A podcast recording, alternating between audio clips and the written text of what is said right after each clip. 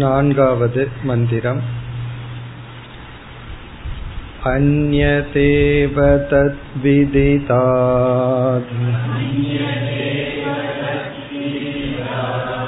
அதோ அவிதிதா ததீம் இதி சுஷ்ரும பூர்வேஷாம் ஏன தத்வியாச்சக்ஷிரே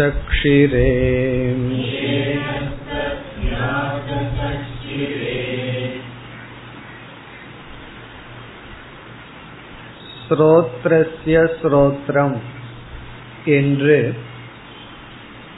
ஆத்ம தத்துவத்துக்கு விளக்கம் கொடுத்ததற்கு பிறகு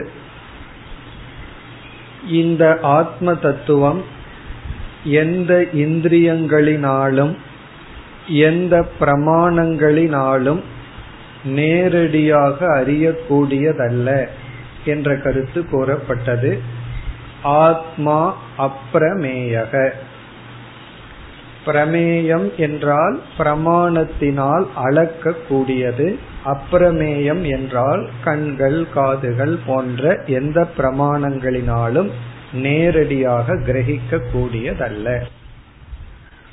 இவ்விதம் கூறி இந்த ஆத்மாவை நாங்கள் ஒரு பொருளாக அனுபவித்ததில்லை, இதை ஒரு பொருளாக அனுபவிக்க யாருக்கும் காட்டவும் முடியாது என்று குருவானவர் கூறினார். இந்த ஆத்மாவை நாங்களும் அனுபவித்ததில்லை, மற்றவர்களை அனுபவிக்கவும் வைக்க முடியாது. காரணம், இது அனுபவிக்கத்தக்க பொருள் அல்ல என்று கூறினார். இனி இந்த நான்காவது மந்திரத்தில் முதல் வரியில் மீண்டும் இந்த ஆத்ம தத்துவம் வேறு ஒரு கோணத்தில் விளக்கப்பட்டு இந்த ஞானம் பரம்பரையாக வந்துள்ளது என்ற ஞானத்தின் மகிமை பேசப்படுகின்றது. இப்பொழுது எந்த விதத்தில் இந்த நான்காவது மந்திரத்தில் விளக்கப்படுகிறது என்று இப்பொழுது பார்ப்போம். நாம் அனுபவிக்கின்ற இந்த அனாத்மாக்களை பல கோணங்களில் நாம் பிரிக்கலாம். அதாவது ஸ்தூலம் சூக்ஷ்மம் என்று பிரிக்கலாம், அல்லது பஞ்சபூதங்கள் என்று பிரிக்கலாம், அல்லது வெளி தோற்றத்திற்கு வந்தது வெளி தோற்றத்திற்கு வராதது என்று பிரிக்கலாம், அல்லது காரிய காரணம் என்றெல்லாம் பிரிக்கலாம். நாம் அனுபவிக்கப்படுகின்ற அனாத்மாவை, இந்த உலகத்தை பல கோணங்களில் பிரிக்கலாம். இங்கு எந்த கோணத்தில் பிரிக்கப்படுகிறது என்றால் விதிதம் அவிதிதம் என்று பிரிக்கப்படுகிறது. விதிதம் என்றால் அறியப்பட்டது, அவிதிதம் என்றால் அறியப்படாதது. அதாவது எந்த ஒரு தத்துவம் படைக்கப்பட்டுள்ளதோ, பகவானால் படைக்கப்பட்டுள்ள இந்த அகில உலகத்தையும் நாம் இரண்டாக பிரிக்கின்றோம். ஒன்று விதிதம், இனி ஒன்று அவிதிதம். என்றால் எதெல்லாம் நம்மால் அறியப்பட்டதோ அது விதிதம். விதிதம்னா அறியப்பட்டது. நாம எதையெல்லாம் அறிகின்றோமோ அறிந்துள்ளோமோ அதெல்லாம் விதிதம். எதெல்லாம் நாம் அறியவில்லையோ அதெல்லாம் அவிதிதம். அவிதிதம்னா அறியாதது. அப்ப நம்ம என்ன சொல்லலாம், இந்த உலகத்தை அறிந்த உலகம் அறியாத உலகம்னு நம்ம பிரிச்சோம். இந்த உலகம் சிலதை நம்ம அறிஞ்சிருக்கோம், அறியாதது எவ்வளவு மேல பார்த்தோம்னா தெரியும். இவ்வளவு நட்சத்திரங்கள், இவ்வளவு பரந்த உலகத்துல நாம எவ்வளவு அறிஞ்சிருக்கோம், மிக மிக அல்பமானதை நம்ம அறிஞ்சிருக்கோம். பிறகு அறியாதது என்ன என்றால் பரந்து உள்ளது. பிறகு இப்பொழுது அறியாமல் இருப்பது பிறகு அறியக்கூடியதா சிலது ஆகலாம். அப்படி இந்த அகில உலகமுமே இரண்டாக பிரிக்கப்படுகின்றது, விதிதம் அவிதிதம். விதிதம்னா அறியப்பட்டது, நம்மால ஏற்கனவே அறியப்பட்டது அனுபவிக்கப்பட்டது. இந்த அறியப்பட்டது என்று சொல்லும் பொழுதே இந்த அறியப்படுகின்ற உலகம் இருக்கே அது அறிவதற்கு யோக்கியமாக இருந்தாக வேண்டும். ஒன்றை நான் அறிந்துள்ளேன் அப்படின்னு சொல்லிட்டா அந்த அறியப்பட்ட பொருள் அறிபவனுக்கு யோக்கியதாக இருக்க வேண்டும். இப்ப உதாரணமா நான் வந்து அவர் என்னதான் மெதுவா பேசினாலும் அதை கேட்டு விட்டேன்னு சொல்றோம். இப்ப மெதுவாக ஒருவர் பேசியதை கேட்டு விட்டேன்னு சொன்னா அவர் எவ்வளவுதான் மெதுவா பேசி இருந்தாலும் கேட்பதற்கு யோக்கியமாக அந்த சப்தம் இருந்துள்ளது. எத்தனையோ சப்தங்கள் இருக்கின்றது நம்மை சுற்றி, அதையெல்லாம் நாம் கேட்பதில்லை. காரணம் என்ன? அந்த சப்தங்கள் எல்லாம் கேட்பதற்கு யோக்கியமாக இல்லை. இப்ப நம்முடைய காதுக்கு எந்த ஒரு அலையில இருந்தா சப்தம் இருந்தா கேட்க முடியுமோ அதுதான் யோக்கியம். இப்ப விதிதம் அப்படிங்கிற சொல்ல அடுத்த ஸ்டெப்ல என்ன சொல்லலாம்? வேதன யோக்கியம். வேதனம் என்றால் அறிதல். எதெல்லாம் அறிந்துள்ளோமோ எதெல்லாம் அறியத்தக்கதோ அதெல்லாம் விதிதம்னு சொல்லலாம். இப்ப நம்ம வந்து இந்த ஊர்ல இருக்கோம், வேறொரு மாநிலத்தை நம்ம பார்த்ததே இல்லை. இப்போ ஒரிசான்னு ஒரு மாநிலம் இருக்கு, அதை நம்ம பார்த்ததே இல்லை. இப்பொழுது அது நமக்கு அவிதிதமாக உள்ளது. நாம இருக்கிற ஊர் விதிதமா இருக்கு, ஆனால் அது விதிதத்துக்கு உட்பட்டது. நாம அங்க சென்றோம் அப்படின்னா அதை நம்ம பார்த்திடலாம். ஆகவே இந்த விதிதம் அப்படிங்கறத கொஞ்சம் எக்ஸ்டெண்ட் பண்ணி எப்படி புரிஞ்சுக்கிறோம்? எதெல்லாம் நம்ம ஏற்கனவே பார்த்ததோ அதெல்லாம் விதிதான், நாம அனுபவிச்சது பார்த்ததெல்லாம். எதெல்லாம் நம்மால பார்க்கிறதுக்கு வாய்ப்பு இருக்கோ அதெல்லாம் விதிதான். இப்ப நான் பார்க்கல, ஆனா அது விதிதத்துக்கு உட்பட்டது.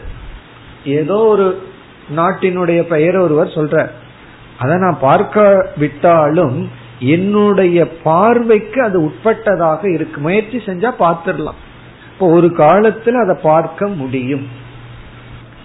இந்த ஜென்மத்துல நீ பார்க்கவே முடியாதுன்னு சொல்றாருன்னு வச்சுக்கோமே, யாரோ ஒரு மனுஷனாலையாவது பார்க்க முடியுமல்ல.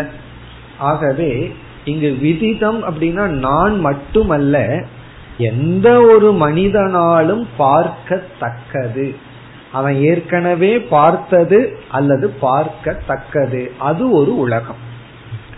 அப்ப இந்த உலகத்தை நம்ம எப்படி பிரிக்கிறோம்? பகவான் படைச்ச இந்த உலகத்தை ரெண்டா பிரிச்சறோம். எதெல்லாம் நம்ம பார்த்துள்ளோமோ அல்லது பார்க்க முடியுமோ, இங்க நான்கிறத எடுத்துக்கொண்டால் எல்லா ஜீவராசிகளையும் எடுத்துக்கலாம், எல்லா மனிதரையும் எடுத்துக்கலாம். இப்ப எல்லா மனிதர்களாலும் பார்க்கப்பட்டது, பார்க்க யோகியதையானது, அதெல்லாம் விதிதம்.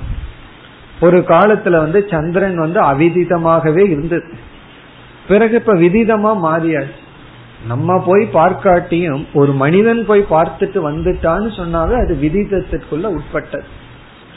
அதே போல எத்தனையோ நட்சத்திரங்கள் இருக்கு, புதிய புதிய நட்சத்திரங்களை எல்லாம் கண்டுபிடிச்சிட்டு இருக்கோம். அதெல்லாம் என்ன ஆகுதுன்னா ஒரு காலத்துல அவிதிதமா இருந்தது, பார்க்க முடியாதது, இப்படி ஒரு பொருள் இருக்குன்னு தெரியாமல் இருந்தது, இப்பொழுது அறிவுக்கு உட்பட்டது.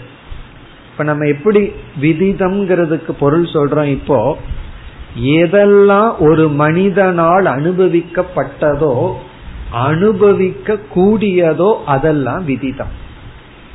அவனால் அனுபவிக்க கூடியதா இருந்தா அது விதிதம். அது வந்து இது பத்து ஜெனரேஷனுக்கு அப்புறம் ஒன்னு புதிதா ஒரு நட்சத்திரம் இருக்குன்னு கண்டுபிடிச்சு அது விதிதத்துக்குள்ள வந்துடும். இன்னைக்கு அவிதிதம், இன்னைக்கு அறியப்படாத உலகம், நாளைக்கு அறியத்தக்க உலகம். ஆகவே எவ்வளவு கோடி வருஷங்கள் ஆனாலும் ஒரு மனிதனால அது அறியப்பட்டால் அதெல்லாம் விதிதத்துக்குள்ள வந்துடும், அறியப்பட்ட உலகம். அப்படி பார்த்தோம் அப்படின்னா அறியப்பட்ட உலகத்தை நம்ம வந்து ஸ்தூலமான உலகம் அறியப்பட்டது, நாம பார்க்கிற ஸ்தூலமான உலகங்கள், சூக்ஷ்மமான உலகமும் அறியப்பட்டது. இப்ப ஆகாசம் இருக்கு, காற்று இருக்கு. காற்று கூட ஸ்தூலம்னு சொல்லி விடலாம். காரணம் என்ன? நம்ம கண்ணுக்கு தெரியாவிட்டாலும் அதை நாம் உணர்கின்றோம். ஒரு கோணத்துல சூக்ஷ்மம் சொல்லலாம், கண்ணுக்கு அது புலப்படுவதில்லை. ஆனா சில உணர்வுகள் எல்லாம் இருக்கு, அதெல்லாம் சூக்ஷ்மமான உலகம். எமோஷனல் வேர்ல்டு, இன்டலெக்சுவல் வேர்ல்டு அப்படின்னு சொல்வார்கள். அதெல்லாம் அறிவுக்கு புலப்படுகின்ற சில தத்துவங்கள், சில பிரின்சிபிள். இந்த உலகத்துல எத்தனையோ லா பிரின்சிபிள் இருக்கு. பூமிக்கு வந்து புவியை ஈர்க்கும் சக்தி இருக்கு, கிராவிடேஷன் எல்லாம் சொல்றோம். அதை நம்ம கண்ணுல பார்க்காட்டி அறிவுபூர்வமா உணர்கின்றோம், இப்படி ஒரு சக்தி அதற்கு இருக்கு. அப்ப எத்தனையோ சயின்ஸ்ல வந்து எத்தனையோ ரூல்ஸ் அண்ட் ரெகுலேஷன் இந்த உலகத்தில் இருக்கிறதெல்லாம் நம்ம அறிவுபூர்வமாக புரிந்து கொள்கின்றோம். அதை நம்ம நேரடியா பார்க்க முடியாது.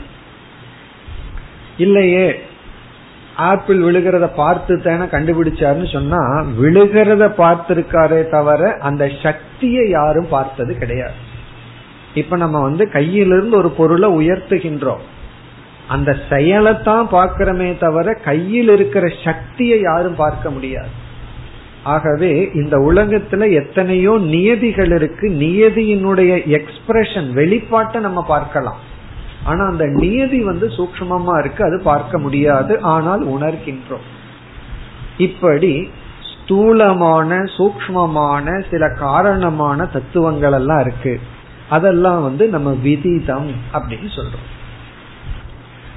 ஆனால் சில தத்துவங்கள் எல்லாம் இருக்கு, அதனுடைய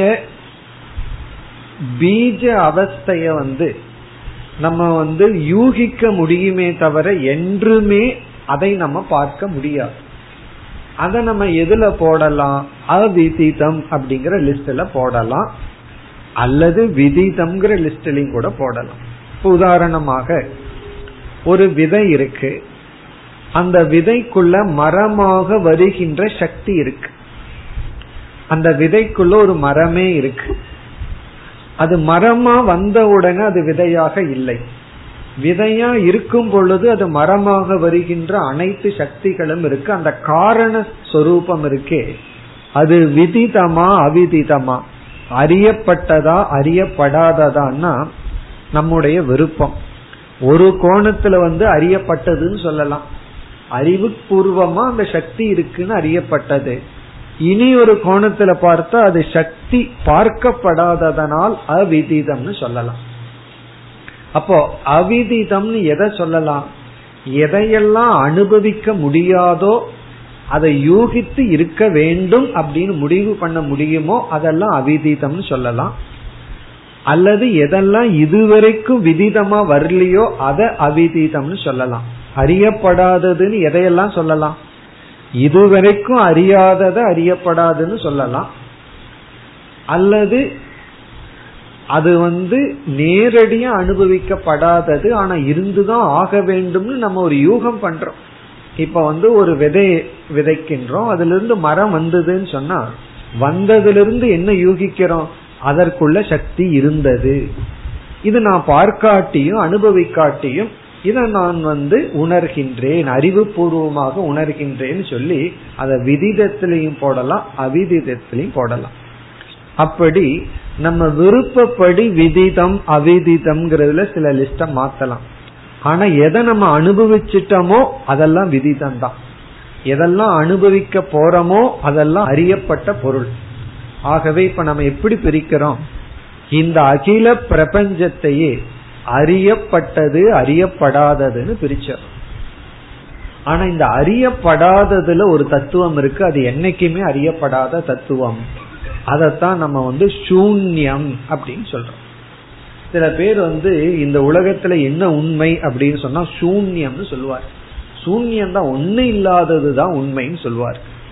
இந்த சூன்யம் வந்து என்னைக்குமே அவிதிதான், அது அறியப்படாதது தான். அதனாலதான் அதுக்கு பேர் வந்து சூன்யம்னு சொல்றோம். சூன்யத்தை பார்த்தேன் அப்படின்னு சொன்னா அது இந்த மாதிரி போச்சுன்னு சொன்னா அதுக்கு பேர் சூன்யம் அல்ல. சூன்யம்னு சொன்னாவே அது அனுபவிக்க முடியாதது, அறியப்படாததுன்னு அர்த்தம். அப்ப இப்ப நம்ம எப்படி நம்ம வந்து இந்த சிருஷ்டிய பிரிக்கிறோம்? அறியப்பட்ட உலகம், அறியப்படாத உலகம், அறியப்பட்டது அறியப்படாதது.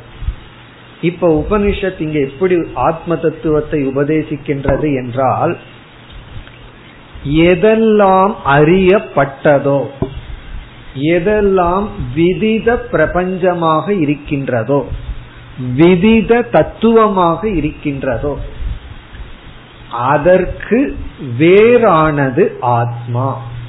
இது ஃபர்ஸ்ட் ஸ்டேட்மெண்ட். ஆத்மா என்பது எதெல்லாம் விதிதமாக வந்துள்ளதோ, எதையெல்லாம் அறியப்பட்டதாக நாம் நினைக்கின்றோமோ உணர்கின்றோமோ உள்ளதோ அதற்கு வேறானது. இத கேட்ட உடனே நமக்கு என்ன தோணும்? எதெல்லாம் அறியப்பட்டதோ அறியத்தக்கதோ அறிய யோக்கியதையானதோ, நான் அறியாட்டி இனியொருவர் அறிந்திருப்பார். இப்ப இந்தியாவை நம்ம அறிஞ்சிருக்கோம், ஜப்பான நம்ம அறியல, அங்கிருப்பவர்கள் அறிந்துள்ளார்கள். ஆகவே எதெல்லாம் அறிவுக்கு உட்பட்டதோ அறியப்பட்டதோ அதற்கு வேறானது ஆத்மா. இத கேட்ட உடனே அப்ப ஆத்மா அறியத்தகாதது அறியப்படாதது அப்படின்னு நம்ம நினைப்போம். ஆத்மா வந்து அறியப்பட்டதை காட்டிலும் வேறுபட்டதுன்னு சொன்ன உடனே இப்ப அறியப்படாதது ஆத்மான்னு நினைக்கும் பொழுது இங்கு உபதேசம் எப்படி வருதுன்னா, இரண்டாவது படியில் நீ அறியாததை காட்டிலும் வேறுபட்டது. அப்ப ஆத்மாவினுடைய விளக்கம் என்ன? எதையெல்லாம் அறிந்துள்ளாயோ அதற்கும் ஆத்மா வேறுபட்டதாக உள்ளது, எதையெல்லாம் நீ அறியவில்லையோ அதற்கும் ஆத்மா வேறாக உள்ளது. உண்மையிலேயே இதற்கு மேல தெளிவா விளக்க முடியாது, அல்லது இதற்கு மேல புரியாத தத்துவம் ஒன்றும் கிடையாது. இத புரிஞ்சுக்கவும் முடியாதுன்னு சொல்லலாம், இதற்கு மேல புரிய வைக்கவும் முடியாதுன்னு சொல்லலாம். அதாவது ஆத்மான எது அப்படின்னா, எதெல்லாம் அறியப்பட்டதோ அதிலிருந்து வேறுபட்டது, எதெல்லாம் அறியப்படாததோ அதிலிருந்தும் வேறுபட்டது, விதிதத்திலிருந்தும் அவிதிதத்திலிருந்தும் வேறுபட்டது ஆத்மா. அதுதான் இங்க உபதேசம்.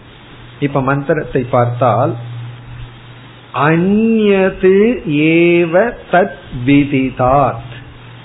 தது என்றால் அந்த பிரம்ம தத்துவம் அல்லது ஆத்ம தத்துவம், விதிதாத் என்றால் அறிந்ததை காட்டிலும், அந்யத் ஏவ வேறாக இருக்கின்றது. இந்த ஆத்மா அறிந்ததை காட்டிலும் வேறாக இருக்கின்றது. அது நான் மட்டுமல்ல, யாராவது அறிஞ்சிருந்தா அது ஆத்மா அல்ல. இப்ப நான் எதையெல்லாம் அறிஞ்சிருக்கிறனோ அதை காட்டிலும் பிரம்மன் அல்லது ஆத்மா வேறு. ஒருவர் வந்து நம்ம கிட்ட சொல்ற, நான் ஆத்மாவை பார்த்தேன், நான் வந்து அந்த பிரம்மனை பார்த்தேன்னு சொல்ற. இந்த வாக்கியப்படி நம்ம அவர்கிட்ட என்ன சொல்லலாம்? நீ அதை பார்த்திருக்கிற அல்லவா, அதனால அது பிரம்மன் அல்ல. நீ பார்த்தன்னு சொன்னதுனாலயே அது ஆத்மா அல்ல, பிரம்மன் அல்ல. இல்லையே அது பார்க்கவே முடியாததுன்னு சொன்னா இதே பதில் சொல்லும். அப்படி விதிதாத் அந்நதுனா எதெல்லாம் அறியப்பட்டதோ, அது என்னாலேயோ மற்றவர்களாலேயோ ஈவன் ஒரு தேவதையினாலும் கூட. நமக்கு அஞ்சு புலன் இருக்கிறதுனால இந்த மாதிரி உலகம். தேவலோகத்துல எத்தனை இந்திரியங்கள் இருக்கோ, அங்க ஏழு இருக்கோ பத்து இருக்கோ பதினஞ்சு இருக்கோ நமக்கு தெரியாது. அப்ப அதற்கு தகுந்த மாதிரி உலகங்கள் இருக்கு. இப்ப சில பூச்சிகளுக்கெல்லாம் ஒரு இந்திரியம் இருக்கு, சில பூச்சிகளுக்கு ரெண்டு இருக்கு. அப்போ இந்திரியம் ஒன்று இல்லைன்னா அந்த உலகமும் இல்லை. கண்கிற இந்திரியம் இல்லைன்னா அவர்களுக்கு வந்து வெள்ளை கலருக்கும் கருப்பு கலருக்கும் பச்சை கலருக்கும் என்ன வித்தியாசம்னா என்ன சொல்லுவார்கள்?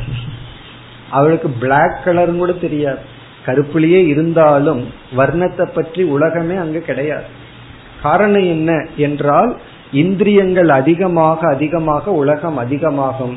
அப்படி எத்தனை இந்திரியங்கள் இருந்து எத்தனை உலகங்கள் இருந்து அதை ஒருவன் அறிந்திருந்தால் ஆத்மா அறியப்பட்டதை காட்டிலும் வேறானது.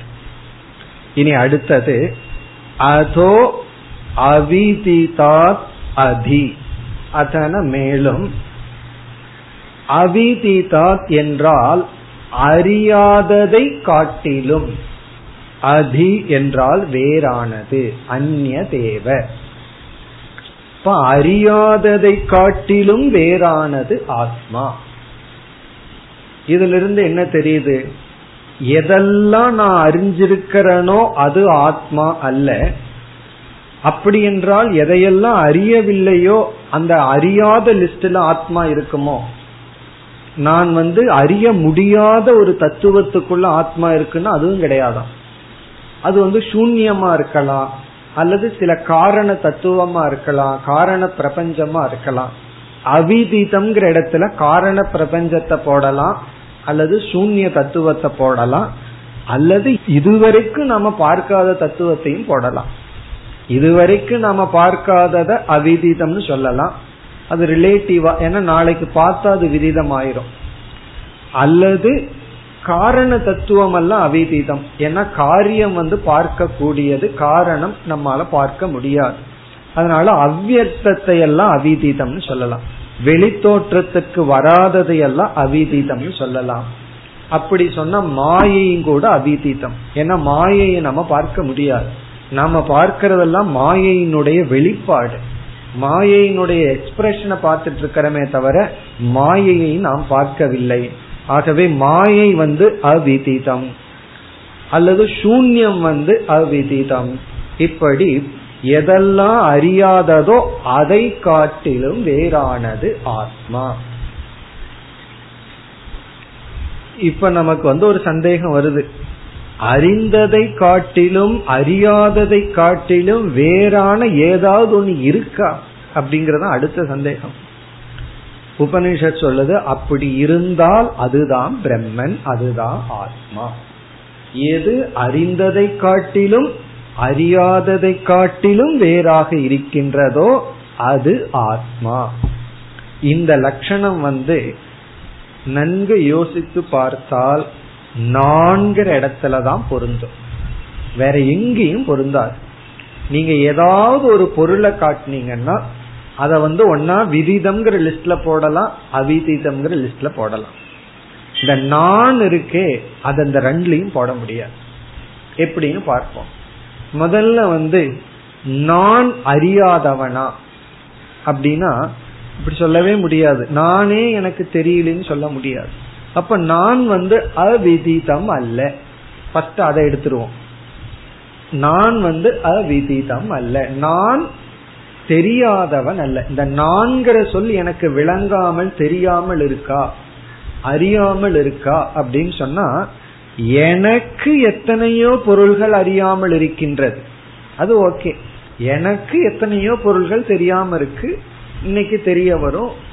ஆனால் நான் தெரியாதவன் அல்ல. இந்த அகம் நான்கிறது வந்து அவிதிதம்ங்கிறதுல போற்ற முடியாது. அவிதிதம்னா அறியாத ஆப்ஜெக்ட்ல போட முடியாது, அறியாத உலகத்துல நான போட முடியாது. காரணம், இந்த அறிபவன் அறியாதவன் ஆகிய நான் நான் சிலதை அறிஞ்சிருக்கேன், சிலதை அறியவில்லை, அவ்வளவுதான். இந்த நான் வந்து அறியாதவன் அல்ல, எல்லாத்துக்கும் நான் வந்து செல்ஃப் எவிடன்ஸ், நான் இருக்கின்றேங்கிறது அறிஞ்சதுதான். ஆகவே நான்கிறது வந்து அறியா பொருள் அல்ல, அறியா உலகம் அல்ல. இனி அடுத்த ஆப்ஷன் ஒன்னே ஒண்ணுதான் இருக்கு, விதிதம். இப்ப நான் அறியப்பட்டவன் வருதே, உபனிஷத்து இங்க என்ன சொல்லி இருக்கு, ஆத்மா வந்து அறிந்ததை காட்டிலும் வேறுபட்டதுன்னு சொல்லி இருக்கே. அறியாததை காட்டிலும் வேறுபட்டது, அறிந்ததை காட்டிலும் வேறுபட்டதுன்னு சொல்லுதே. அப்ப நான் வந்து அறிந்தவன் ஆகின்றதேன்னு வரும் பொழுது இப்ப உபனிஷத் நம்ம இடத்துல ஒரு கேள்வி கேட்கும், எந்த பிரமாணம் மூலம் நீ அறிந்துள்ளாய்? எப்பாவது நம்ம எதையாவது அறிந்தேன்னு சொல்றோம்னு வச்சுக்கோமே, அடுத்த கேள்வி எதை அறிந்தாய், எதன் மூலம் அறிந்தாய், இதுதான் கேள்வி வரும். இப்ப நம்ம ஒருத்தரிடம் போய் நான் தெரிஞ்சிட்டேன் அப்படின்னு சொல்றோம், அடுத்த கேள்வி என்ன கேட்பார், என்ன தெரிஞ்சிட்ட அப்படின்னு கேட்பார். இந்த விஷயத்தை தெரிஞ்சிட்டேன்னு சொன்னோன்னா எப்படி தெரிந்து கொண்டாய் அப்படின்னு கேட்பார்.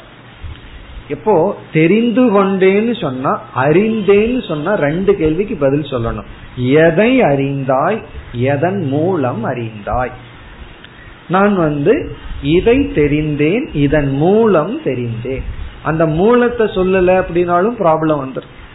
நான் தெரிஞ்சிட்டேன் அப்படிங்கிறோம், என்ன தெரிஞ்சிட்டேன்னா உங்களுடைய வீட்டுக்குள்ள ஒரு பூனை இருக்குன்னு நான் தெரிஞ்சிட்டேன்னு சொல்றோம். அடுத்த கேள்வி நீ பார்த்தாயா, இல்ல யாராவது சொன்னார்களா? இல்லை. அல்லது பூனையினுடைய சத்தத்தையாவது கேட்டையா? இல்லை. பிறகு எப்படி சொல்றேன்னா சும்மா சொல்றேன் அப்பலாம். பிறகு நம்மளும் சொல்லலாம், உன்னோட தலைக்குள்ள களிமண் இருந்ததை அறிந்தேன், நீ பார்த்தேன்னா பார்க்கல, எக்ஸ்ரே எடுத்து பார்த்து அதுவும் பார்க்க, பிறகு எப்படி சொல்ற? சொல்றேன் அவ்வளவு. அப்போ ஒன்று இருக்குன்னு சொல்லிட்டு அதற்கு மூலம் கொடுக்கவில்லை என்றால், இங்க மூலம்ங்கிற இடத்துல நம்ம பயன்படுத்த வேண்டிய வார்த்தை பிரமாணம். அதற்கு ஒரு பிரமாணம் கொடுக்கலன்னு சொன்னா உலகத்துல விவஸ்தையே இருக்க, யார் எதை வேணாலும் சொல்லலாம், இருக்கு ஏன் இருக்குன்னு நான் சொல்றேன் இருக்கு அவ்வளவுதான். ஒன்று இருக்கிறதுன்னு சொன்னா அந்த இருப்பதை நிரூபிக்கிறதுக்கு ஒரு பிரமாணத்தை கொடுத்தாக வேண்டும். இதை அறிந்தேன் அப்படின்னு சொன்னா எதன் மூலமாக அறிந்தாய் அப்படின்னு சொல்லி ஆகணும். அப்படி சொல்லாம சும்மா அறிந்தேன்னு சொல்றதுல அர்த்தமே கிடையாது. இப்பொழுது நான் அப்படிங்கிறது வந்து அறியாததை காட்டிலும் வேறுபட்டது அப்படிங்கறத புரிஞ்சுட்டோம். ஏன்னா நல்லாவே தெரியுது, நான்கிறது தெரிகிற விஷயம்தான். இப்ப நம்ம சாஸ்திரம் என்ன சொல்லுதுன்னா, இந்த நான்கிறது அறிந்ததை காட்டிலும் வேறுபட்டதுங்கிறதா உபனிஷத்தினுடைய கருத்து. அதுலதான் நமக்கு சந்தேகம் வருது, இல்லையே நான் அறிகின்றேனே அப்படின்னா எந்த பிரமாணத்தின் மூலமாக உன்னை நீ அறிகின்றாய் அப்படின்னு சொன்னா, இல்லையே கண்ணுல என்னோட உடம்ப பார்க்கிறனே அப்படின்னு சொன்னா, இந்த கண்ணுல பார்க்கிற உடம்பு நீனு யார் சொன்னா? கண்ணுல பார்க்கிற உடம்பு வந்து உன்னால் பார்க்கப்படுவது, இங்க நான் அப்படிங்கிறது. அப்போ ஒருவனை வந்து இருள அமர வச்சு நீ இருக்கிறியான்னு கேட்டா அவன் இல்லைன்னு சொல்லணும். காரணம் என்ன, நான் தான் பார்க்கலையே. அல்லது கண்ணை கட்டிட்டோம் அப்படின்னா நான் இல்லைன்னு சொல்லணும். ஆகவே கண்ணுல பார்க்கிறதுனாலதான் நான் இருக்கிறேன்னு இந்த உடலை எடுத்துக்கொள்ள முடியாது. கண்ணுல பார்க்காட்டியும் இந்த நான் இருக்கின்றேங்கிறத நம்ம அறிகின்றோம். சரி, யூகம் பண்ணி அறிகின்றாயா அப்படின்னா அதுவும் கிடையாது. நம்ம வந்து தர்க்கம் பண்ண வேண்டிய அவசியம் இல்லை. நான் இருக்கிறேன்னு சொல்றது, யாராவது வந்து நீ இருக்கிறியான்னு கேட்டா நான் கொஞ்ச நேரம் இருங்க கொஞ்சம் லாஜிக்கா திங்க் பண்ணி சொல்றேன் அப்படின்னு சொல்லுவோமா? எப்படி இருக்கிறீங்கன்னு கேட்டா இந்த மாதிரி பதில் சொல்லுவோம். எப்படி இருக்கீங்கன்னா கொஞ்சம் யோசிச்சு சொல்றேன்னு சொல்லலாம். ஆனால் இருக்கிறீர்களா, ஆர் யூ எக்ஸிஸ்ட் அப்படிங்கிற கேள்விக்கு நம்ம யோசிச்சு பார்த்தோம்னா எந்த பிரமாணம் இல்லாமலும் அது விளங்கி கொண்டிருக்கின்றது. அப்போ ஒரு பொருள் எப்ப விதிதமாகும் என்றால் பிரமாணத்தின் மூலமா அறியப்பட்டாதான் அது அறியப்பட்ட பொருள். ஒரு பொருளை எப்ப அறியப்பட்டதுக்கு வேறுபட்டதுன்னு சொல்ல முடியும் என்றால் அது வந்து எந்த பிரமாணத்திற்குள்ளும் வரவில்லை என்றால் அது அறியப்பட்டதற்கும் வேறுபட்டது. அப்போ அறியப்பட்ட உலகத்திற்கும் வேறுபட்டது எது என்றால் அது பிரமாணத்துக்கு அப்பாற்பட்ட ஒரு தத்துவம். நம்ம இங்க என்ன சொல்றோம், அதுதான் அகம் அல்லது ஆத்மா. அப்ப நான் யார் அப்படின்னா, நான் என்பவன் அறிந்ததை காட்டிலும் அறியாததை காட்டிலும் வேறுபட்டவன். இவ்வளவுதான். நமக்கு இந்த லாஜிக் அறியுதோ அறியவில்லையோ அது வேற விஷயம். கடைசியா அறிஞ்சிக்க வேண்டியது என்ன அப்படின்னு சொன்னா, நான் அறிந்ததை காட்டிலும் அறியாததை காட்டிலும் வேறுபட்டவன்.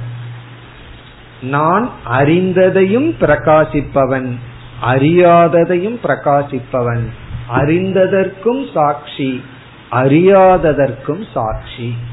இப்ப நான்கிற ஆத்மா அறிபவன். அறிபவன் என்ன, அறியப்பட்ட பொருள் அறியப்படாத பொருள், இந்த இரண்டுக்கும் சாட்சியாக இருப்பவன். இந்த கருத்தை மனசுல போட்டு வச்சுக்கோ, புரியும் போது புரியிட்டோம் அவ்வளவுதான். அறிந்ததை காட்டிலும் அறியாததை காட்டிலும் வேறுபட்டவன் அப்படிங்கறத வந்து அது மனதுல பக்குவம் வரும்போது அப்படியே இதனுடைய டெப்த், இதனுடைய ஆழ்ந்த கருத்து நமக்கு புரியும். இப்ப உபநிஷத்து வந்து நமக்கு எப்படி விளக்குகின்றதுன்னு சொன்னா, இந்த ஆத்மா என்பது அந்யதேவ தத்விதிதாத் அறிந்ததை காட்டிலும் வேறாகவும் அதோ மேலும் அவிதிதா அதி அறியாததை காட்டிலும் வேறாகவும் உள்ளது. அறிந்ததற்கும் அறியாததற்கும் வேறான ஒன்றே ஒன்று ஆத்மா. அது வேற செகண்ட் கிடையாது. அது ஆத்மான்னு சொல்லலாம், பிரம்மன்னு சொல்லலாம். இனி இரண்டாவது வரைக்கு வருகின்றோம். இத்துடன் ஆத்ம தத்துவத்தினுடைய விளக்கம் முடிவடைகின்றது. இனி வேறு ஆங்கிள் இனியும் நம்ம பார்க்க போறோம். இதே ஆத்மாவை வேறு கோணத்தில் ஆசிரியர் பிறகு விளக்க போகின்றார். இந்த அடுத்த செக்ஷன், முதல் செக்ஷன் இரண்டாவது செக்ஷன் வரைக்கும் இந்த ஆத்ம தத்துவம் விதவிதமான கோணங்களில் விளக்கப்பட்டு வரும். இனி ஆத்ம விசாரம் பிறகு பார்ப்போம். இனி அடுத்த இரண்டாவது வரைக்கு வருகின்றோம். ஈதி சுஷ்ரும பூர்வேஷாம் ஏ நக தத் வியாச்ச சக்ஷிர். ஆத்மாவுக்கு இப்படிப்பட்ட விளக்கம் உங்களுக்கு எங்கிருந்து கிடைத்தது அப்படின்னு ஒரு கேள்வி வரும். சிஷ்யன் வந்து இந்த வரியை புரிந்து கொள்ளும் பொழுது உலகத்துல ஒரு பெரிய ஆச்சரியமா அவர்களுக்கு படும். ஆரம்பத்துல பகவானே கீதை சொல்லியிருக்காரு, ஆச்சரியவத் பஷ்யதி கஷ்டிதேனம். இத ஃபர்ஸ்ட் டைம் கேட்கும் பொழுதோ அல்லது புரிஞ்சு கேட்கும் பொழுதோ, அதுதான் முக்கியம், புரிஞ்சு கேட்கும் பொழுதோ நமக்கு முதல்ல என்ன ஏற்படும்னு ஒரு ஆச்சரியம் ஏற்படும். இப்படிப்பட்ட ஒரு விளக்கம், இந்த மாதிரி ஆத்மாவை புரிய வைக்கின்ற முறையானது உங்களுக்கு எப்படி கிடைச்சதுன்னு சிஷ்யனானவன் அதிசயிக்கும் பொழுது குரு பதில் சொல்றார், இதை நீ என்னோட குரு கிட்ட கேட்கணும், என்கிட்ட கேட்காத. காரணம் என்ன, அவரை எப்படி சொல்லி கொடுத்தாரோ அப்படித்தான் நான் சொல்கின்றேன். சரி, அவர்கிட்ட போய் கேட்டா அது தாத்தா குரு, அவர் என்ன சொல்லுவாரு, நீ என்னோட குரு கிட்ட போய், கொள்ளு தாத்தா குரு கிட்ட போய் கேள். இப்படியே போன எங்கதான் போய் கேட்கறது? இறுதியில் அதுதான் சொல்லப்படுகின்றது, இது பரம்பரையாக வந்த ஞானம். இப்ப இந்த உபதேசத்தினுடைய பெருமை பேசப்படுகின்ற இந்த அறிவும் இந்த அறிவை புகட்டும் விதத்தினுடைய பெருமை இரண்டாவது வரியில் பேசப்படுகின்றது. அதாவது குருவானவர் இவ்விதம் உபதேசித்து இந்த உபதேசம் இந்த விதமாக புரிய வைக்கின்ற பெருமை என்னை சாராது, இது அந்த பரம்பரையை சாரும் என்று சொல்கின்றார். ஈதி ஈதி என்றால் இவ்விதம்.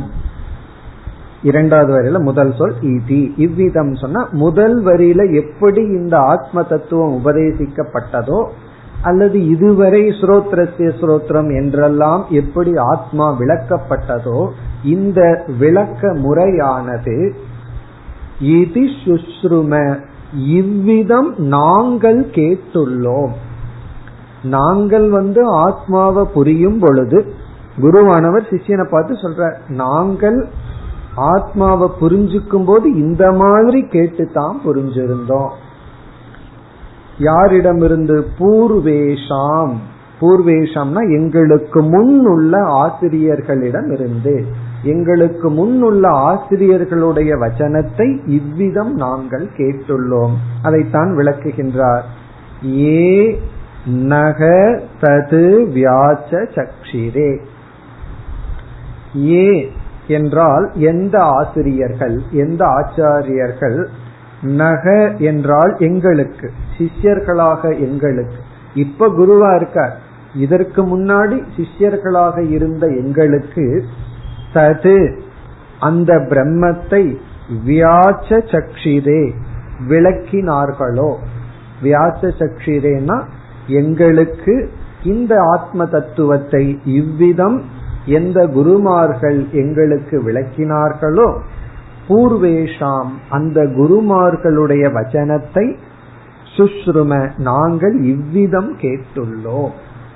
அப்ப இங்க குரு என்ன சொல்றார், இந்த உபனிஷத் கொடுக்கிற ஞானம் மட்டும் அனாதி அல்ல, இந்த ஞானத்தை கொடுக்கும் விதமும் அனாதி.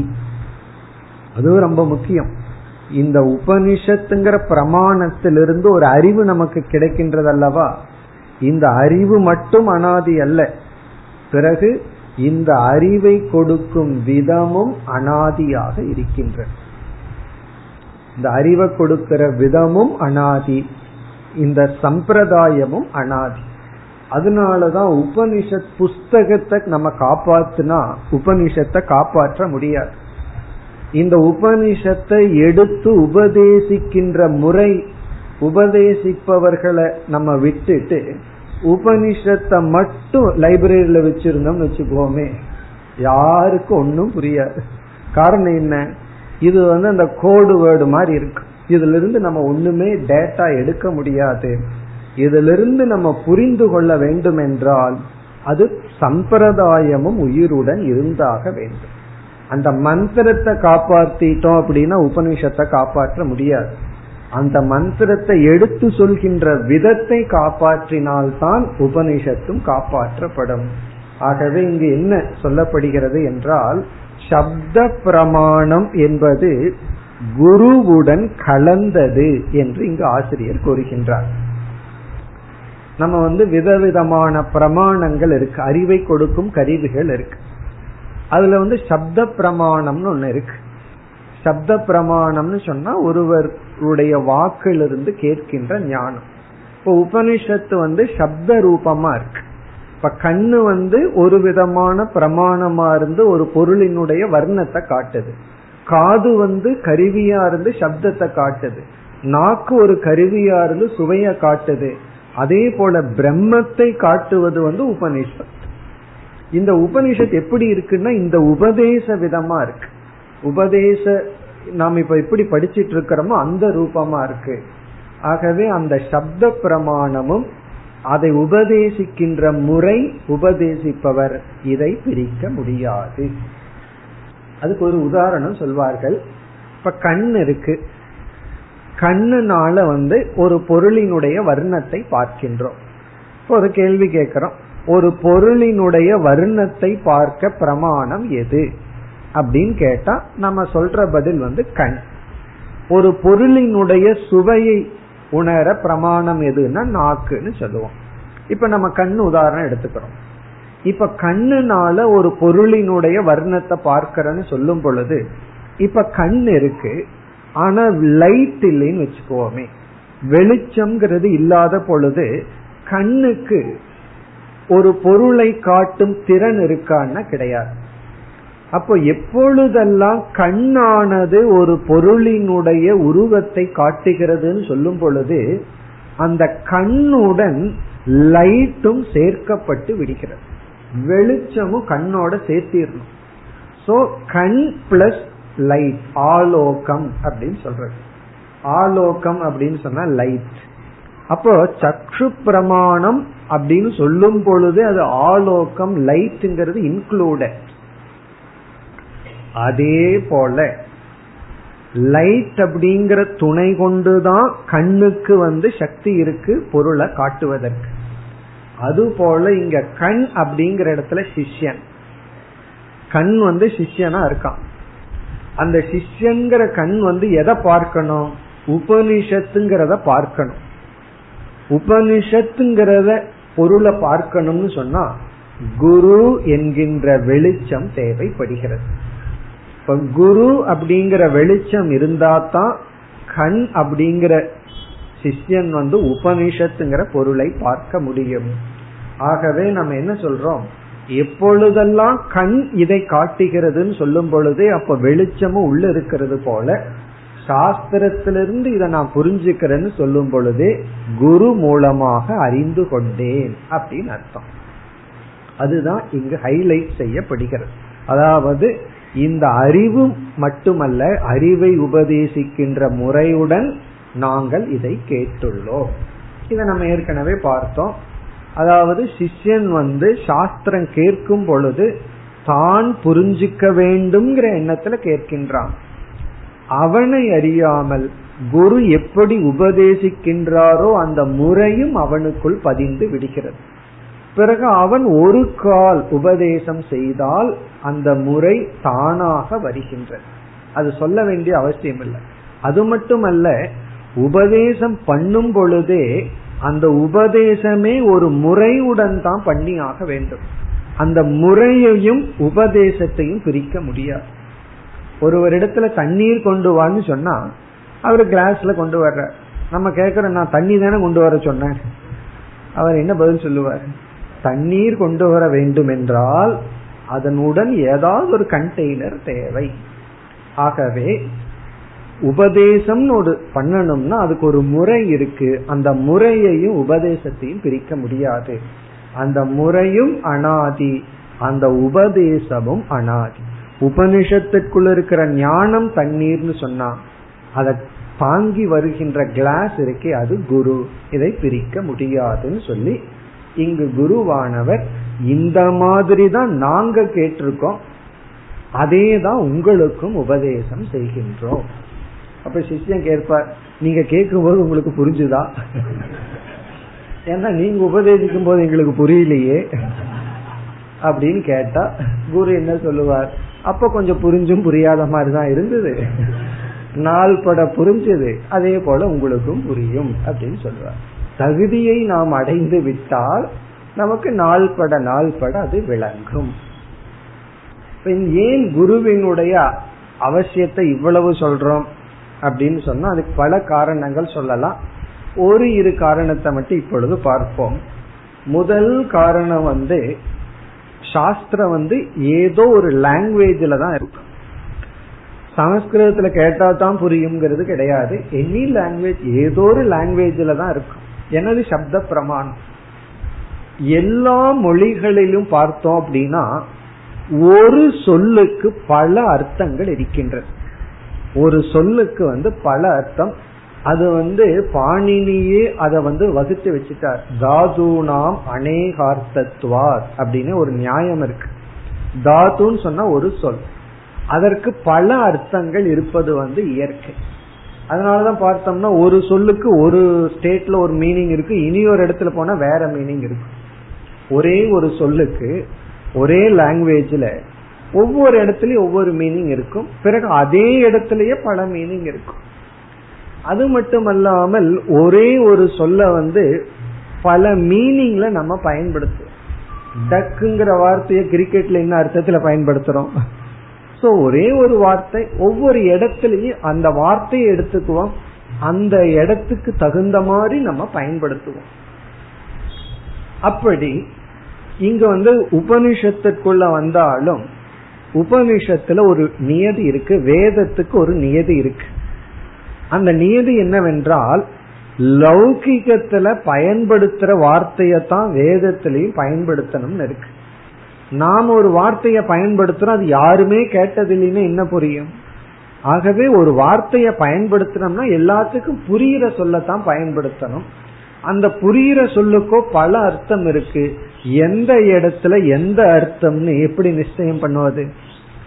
ஆகவே ஒரு குரு இருந்தாதான் இந்த இடத்துல இந்த அர்த்தம், இந்த இடத்துல இந்த அர்த்தம்னு அர்த்த விபாகம் குரு மூலமாகத்தான் செய்ய முடியும். ஏன்னா அந்த டெக்ஸ்ட்ல வந்து அந்த சப்தத்துக்கு டிக்ஷனரியில பல அர்த்தம் போட்டிருப்பார்கள். சில சொற்களுக்கெல்லாம் டிக்ஷனரியில போய் பார்த்தோம் அப்படின்னா இருபது மீனிங் இருக்கும் அல்லது முப்பது மீனிங் இருக்கும். சில சொல்லெல்லாம் இருக்கு. குணம் அப்படிங்கிற சொல்லு சான்ஸ்கிரிட் டிக்ஷனரியில போய் எடுத்து பாருங்க, மூணு பக்கம் ஓடும். குணம்ங்கிற சொல்லுக்கு என்னென்ன அர்த்தம் இருக்குன்னு சொல்லி நம்ம எந்த அர்த்தத்தை எடுத்துக்கிறது? ஒரு இடத்துல குணம்னு வருது உபநிஷத்துல, எந்த அர்த்தத்தை எடுத்துக்கிறது? மூணு பக்கத்தில் இருக்கிற எல்லா அர்த்தத்தையும் போட்டு எப்படி புரிந்து கொள்ள முடியும்? ஆகவே அநேக அர்த்தத்துல ஏக அர்த்தத்தை எப்படி ஸ்வீகாரம் பண்றதுன்னா அது பரம்பரையாக வர வேண்டும். குரு சொன்னாதான் நமக்கு புரியும். பிறகு இரண்டாவது, இது வந்து ஒரு வார்த்தையை பற்றி.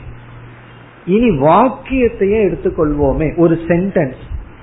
ஒரு வாக்கியத்தையே எடுத்துட்டோம் அப்படின்னா சில சமயங்கள்ல என்ன ஆகும் என்றால் அந்த வாக்கியம் வந்து உபதேச வாக்கியமா இருக்காது, அனுவாத வாக்கியமா இருக்கும். நம்ம வாக்கியத்தை ரெண்டா பிரிக்கிறோம், அனுவாத வாக்கியம் பிரமாண வாக்கியம்னு பிரிச்சோம்.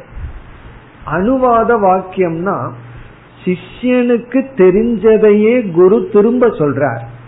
அது குருவினுடைய உபதேசம் அல்ல, சிஷ்யனுடைய மனதை குருவானவர் எடுத்துக்கொள்வதற்காக பயன்படுத்துவது. அது அனுவாத வாக்கியம். பிரமாண வாக்கியம்னா சிஷ்யனுக்கு தெரியாதது சொல்றது பிரமாண வாக்கியம். இப்ப உதாரணமா சிஷ்யன் வந்து கயிற்ற பார்த்து பாம்புன்னு சொல்லிட்டு இருக்கிறான். குருவனுடைய திருஷ்டியில அந்த இடத்துல பாம்பே கிடையாது அந்த இடத்துல. ஆனா குரு சொல்றாரு நீ பார்த்து கொண்டிருக்கின்ற பாம்பானது அப்படின்னு சொல்ற. உடனே சிஷ்யன் முடிவு பண்ணிட்டான், குருவே சொல்லிட்டாரு பாம்புன்னு, நான் பார்த்துட்டு இருக்கேன் அப்படின்னு. அடுத்தது கேட்கறதுக்குள்ளேயே பாம்பானதுன்னு சொன்ன உடனே சில பேர் புல் ஸ்டாப் வச்சிருவார்கள். அடுத்தது கேட்டா தானே நான் பார்த்துட்டு இருக்கிறேன் பாம்பன்னு குருவே சொல்லிட்டார். சில சமயங்கள்ல வந்து ஒருவர் ஒரு சிஷ்யர் வந்து தன்னுடைய உறவினர்கள் மீது யார் மீது கோபம் இருக்கு, குரு கிட்ட வந்து சொல்வார்கள் எனக்கு அவங்க மேல ரொம்ப கோபம். குரு என்ன செய்யணும், எடுத்த உடனே அப்படி கோபப்படக்கூடாதுன்னு சொன்னா அப்புறம் குரு மேல கோபம் வந்துடும். அதனால குரு என்ன பண்ணுவார், நீங்க அவர் மேல கோபப்படுறது நியாயம்தான் அப்படின்னு ஒரு ஸ்டெப் சொல்லுவார். குருவே சொல்லிட்டார், அடுத்த வாக்கியத்தை கேட்க மாட்டார். அடுத்த வாக்கியம் கேட்கறதுக்கு ஆள் இருக்காது, ஓடி போயிடுவாங்க. எதற்கு இப்படி சொல்றாருன்னா சரி அவங்கள கொஞ்சம் ஆறுதல் படுத்தி அதுக்கு அடுத்த ஸ்டெப்ல அது அவசியம் இல்லை. இப்ப ஃபர்ஸ்ட் ஸ்டெப்ல என்ன, அவங்க மேல நீங்க கோவப்படுறது நியாயம், அவங்க செஞ்சது தப்புதான்னு சொல்லி, மேபி அவங்க செஞ்சது தப்பா இருக்கலாம். அப்ப ஃபர்ஸ்ட் ஸ்டெப்ல என்ன பண்றோம்னா சிஷ்யனுடைய உணர்வை நம்ம மதிச்சு அதுக்கு ஒரு வேலிடேஷன் கொடுக்கறோம். அப்படி கொடுக்கும் பொழுது குருவினுடைய மனதுல வந்து அது சரியினோ அர்த்தம் கிடையாது, தப்பு தான் இருந்தாலும் அதை எடுத்த உடனே தப்புன்னு சொன்னா இவர் நம்ம புரிஞ்சுக்கவே இல்லை அப்படின்னு நினைத்து விடுவார்கள். எனக்கு இவ்வளவு தவறுகள் அவர்கள் செய்தும் நான் வந்து கோவப்படுறது தவறுன்னு சொல்றத தவறுன்னு சொல்றாருன்னு நம்ம தவறா சொல்லி விடுவார்கள். அப்ப என்ன பண்றதுன்னா ஃபர்ஸ்ட் அக்செப்டன்ஸ், இதுக்கு பேரு அனுவாதம் அப்படின்னு சொல்றேன். ரொம்ப பேர் அனுவாதத்தை பிரமாண வாக்கியமா எடுத்துட்டு ஓடி விடுவார்கள். நம்ம ஒரு ஆறுதலுக்கு சொல்லி இருப்போம், ஒரு ஸ்டெப்பா சொல்லி இருப்போம், அதை நம்ம புரிஞ்சு பிறகு குருவே அதை நீக்கிடுவார். குரு நீக்க மாட்டார், சிஷ்யனை நீக்க வச்சிருவார். எப்படின்னா அப்படி முதல்ல அக்செப்ட் பண்ணிட்டு பிறகு கொஞ்சம் கொஞ்சமா புரிய வச்சு ஆமா கோவப்படுறது தப்பு, அவர்கள் என்னதான் செஞ்சிருந்தாலும் நாம வெறுக்க வேண்டாம் கோவப்பட வேண்டாம், இது பிரமாண வாக்கியம். இது வந்து தர்மசாஸ்திரத்தில் இருக்கிறது போல வேதாந்தத்திலேயும் அத்தியாரோப அபவாதம்னு ஒரு மெத்தட் இருக்கு. முதல்ல வந்து சிஷ்யன் எதையெல்லாம் சத்தியம்னு நினைச்சிட்டு இருக்கானோ அதை சத்தியம்னு எடுத்துட்டு, பிருகதாரண்யக உபனிஷத்துல அந்த வார்த்தை அப்படியே வரும். சத்தியத்தை உபதேசம் பண்ணும் போது குருவினுடைய ஒரு அழகான வாக்கியம், அது சங்கரர் பெரிய விசாரம் எல்லாம் பண்ணியிருக்கார். சத்தியசிய சத்தியம் அப்படின்னு ஒரு வாக்கியம். இங்க எப்படி ஸ்ரோத்ரஸ்ய ஸ்ரோத்ரம்னு விளக்கப்பட்டதோ அதே போல அந்த உபனிஷத்துல ஒரு வாக்கியம் சத்தியசிய சத்தியம். அந்த சத்தியம் என்னன்னு சிஷ்யன் கேட்கும் பொழுது, எது மெய் அப்படின்னு கேட்கும் பொழுது குரு சொல்றார் சத்தியத்தினுடைய சத்தியம்தான் அது. அப்ப குரு என்ன வார்த்தையை பயன்படுத்தி இருக்கார், இந்த உலகம் சத்தியம், சத்தியமான உலகத்துக்கு சத்தியமா இருக்கிறது தான் அந்த பிரம்ம தத்துவம். அப்ப சத்தியமான உலகத்துக்கு சத்தியம்னு சொன்ன உடனே முதல் சத்தியம் வந்து அனுவாதம். அனுவாதம்னா சிஷ்யன் நினைச்சிட்டு இருக்கான் இந்த உலகம் சத்தியம்னு சொல்லி, அப்படி சிஷ்யன் சத்தியமாக நினைத்து கொண்டிருக்கின்ற இந்த உலகத்துக்கு ஏது உண்மையில் சத்தியமா இருக்கோ அதுதான் பிரம்மன். அப்ப முதல் சத்தியம் வந்து சத்தியம் அல்ல, சிஷ்யனுடைய புத்தியில சத்தியமா தெரிவது. இரண்டாவது சத்தியம் தான் சத்தியம், உண்மைக்கு உண்மை, உண்மையினுடைய உண்மை. அப்ப உண்மையினுடையங்கிறது அனுவாதம், உண்மைங்கிறது பிரமாண வாக்கியம். நமக்கு எப்படி தெரியும் முதல் சத்தியம் வந்து பொய், இரண்டாவது சத்தியம்தான் சத்தியம்னு எப்படி தெரியும்னா அது சம்பிரதாயமா வரும். நம்ம வெறும் புஸ்தகத்தை மட்டும் படிச்சோம் அப்படின்னா எந்த சத்தியத்துக்கு எந்த அர்த்தம்னு எப்படி புரிந்து கொள்வது? ஆகவே இது வந்து வெறும் புக்ல இருந்ததுன்னா அது நமக்கு புரியாது. பிறகு என்ன பண்ணணும்னா அதை வந்து உபதேசிக்கின்ற முறையில தான் புரியும். குரு வந்து பின்னாடிதான் என்ன செய்வார், இந்த சத்தியத்தை நீக்கி அந்த சத்தியத்துக்கு சத்தியம்ங்கிற பொருளை கொடுப்பார். இப்படி நம்ம பல விதமான காரணங்கள் சொல்லலாம். சொல்லி கடைசியில் என்ன முடிவுக்கு வரலாம் அப்படின்னு சொன்னா, உபனிஷத் பிரமாணம் என்பது சப்த பிரமாணம் என்பது அது உயிருடைய சம்பிரதாயத்துடன் கலந்தது. இப்ப சம்பிரதாயத்துடன் கலந்திருப்பதுதான் சப்த பிரமாணம். பிறகு உபனிஷத்தே சொல்லி இருக்கு, அந்த சம்பிரதாயம் வந்து சத் சம்பிரதாயம் ஒன்னு இருக்கு, அந்த பரம்பரான்னு ஒன்னு இருக்கு. அந்தே நைவ நீயமானா யதா அந்தாகான்னு சொல்வது போல, சிலர் இந்த உபனிஷத்தையே படிச்சுட்டு இந்த உபனிஷத்தை தவறாகவும் சொல்லி கொண்டிருக்கலாம். உபனிஷத் இறுதியா பிரம்மன் அத்வைதம் சொல்லுது, ஜெகத் மித்யான்னு சொல்லுதுன்னு ஒரு சம்பிரதாயம் இருக்கு. இதே உபனிஷத்தை வச்சுட்டு இனி ஒருவர் சொல்றாரு, இந்த உலகம் வந்து சத்தியம்னு உபனிஷத் சொல்லுது, இந்த உலகம் வந்து சத்தியம், பிரம்மன் வந்து பலன்னு சொல்லுதுன்னு சொல்லலாம். அது வேறு, அத உபனிஷத்தை ஏற்றுக்கொள்கிறது. அது கட்டோபனிஷத்துல எல்லாம் பார்க்கலாம், இந்த ஆத்மா வந்து பலவிதமான சர்ச்சைக்கு உட்பட்டது. காரணம் என்னன்னா, இந்த தத்துவம் சூக்ஷ்மம். அந்த ஆத்மா மட்டுமல்ல, ஆத்மாவை அடையிற வழியும் சர்ச்சைக்கு உட்பட்டது, சூக்ஷ்மம். இந்த ஆத்மாவும் சூக்ஷ்மம் சொல்லி அதெல்லாம் ஏற்றுக்கொள்ளப்படுகிறது என உபனிஷத்திலேயே சொல்லப்பட்டுள்ளது. இப்ப நம்ம என்ன சொல்றோம், பரம்பரை அப்படிங்கிறது வந்து சப்த பிரமாணத்துடன் கலந்தது. நம்ம வந்து சத் பரம்பரையில இருந்தோம் அப்படின்னா அது புண்ணிய வசம், பிறகு இந்த ஞானத்தை அடைய முடியும். இப்ப இந்த இரண்டாவது வரியை மீண்டும் பார்த்தால், இதி சுசும பூர்வேஷாம், இவ்விதம் எங்களுக்கு உபதேசம் செய்த ஆசிரியர்கள் வசனத்தை நாங்கள் கேட்டுள்ளோம் என்று ஞானத்தினுடைய மகிமையை, இந்த உபதேசத்தினுடைய பெருமையை கூறினார். இனி நாம் அடுத்த ஐந்தாவது மந்திரத்திற்கு செல்வோம். யத்வாசானப்யுதிதம்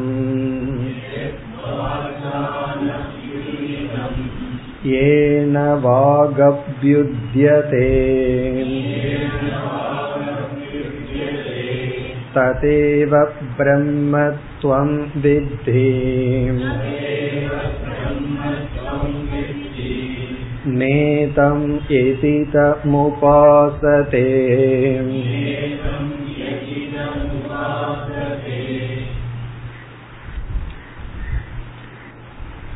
இந்த ஐந்தாவது மந்திரத்தில் ஆரம்பித்து இந்த முதல் கண்டம் முதல் செக்ஷன் முடியும் வரை, ஒன்பதாவது மந்திரம் வரை ஒரே மாதிரியான மந்திரங்கள். மூன்று கருத்துக்கள் இதில் பேசப்படுகின்றது.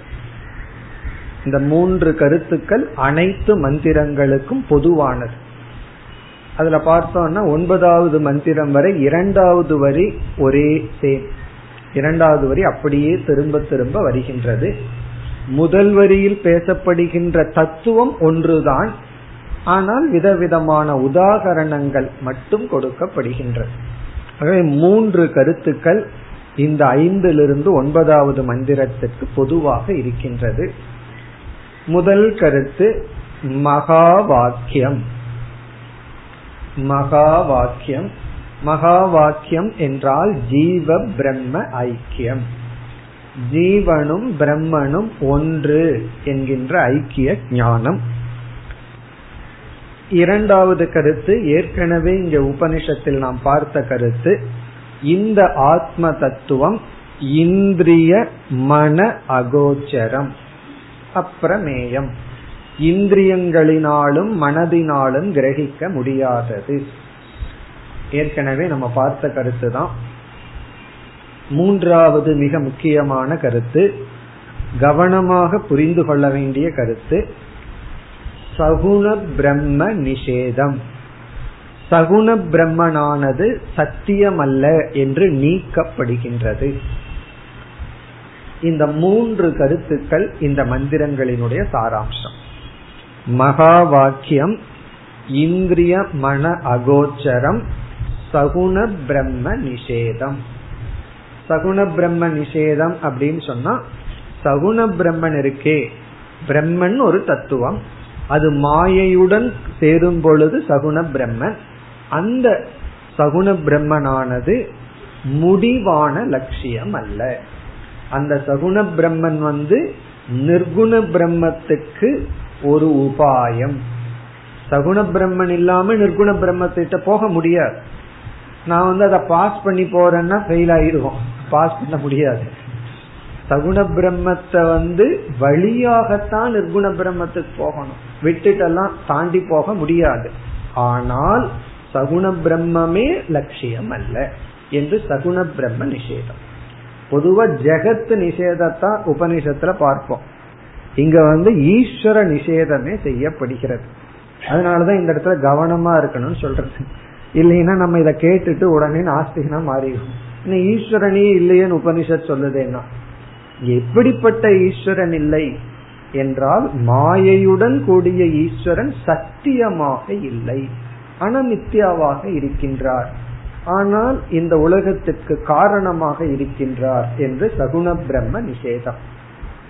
இதுதான் இந்த மந்திரங்களினுடைய சாராம்சம். இதை நம்ம ஒவ்வொரு தத்துவமாக எடுத்து பார்க்க வேண்டும். மகா வாக்கியம்.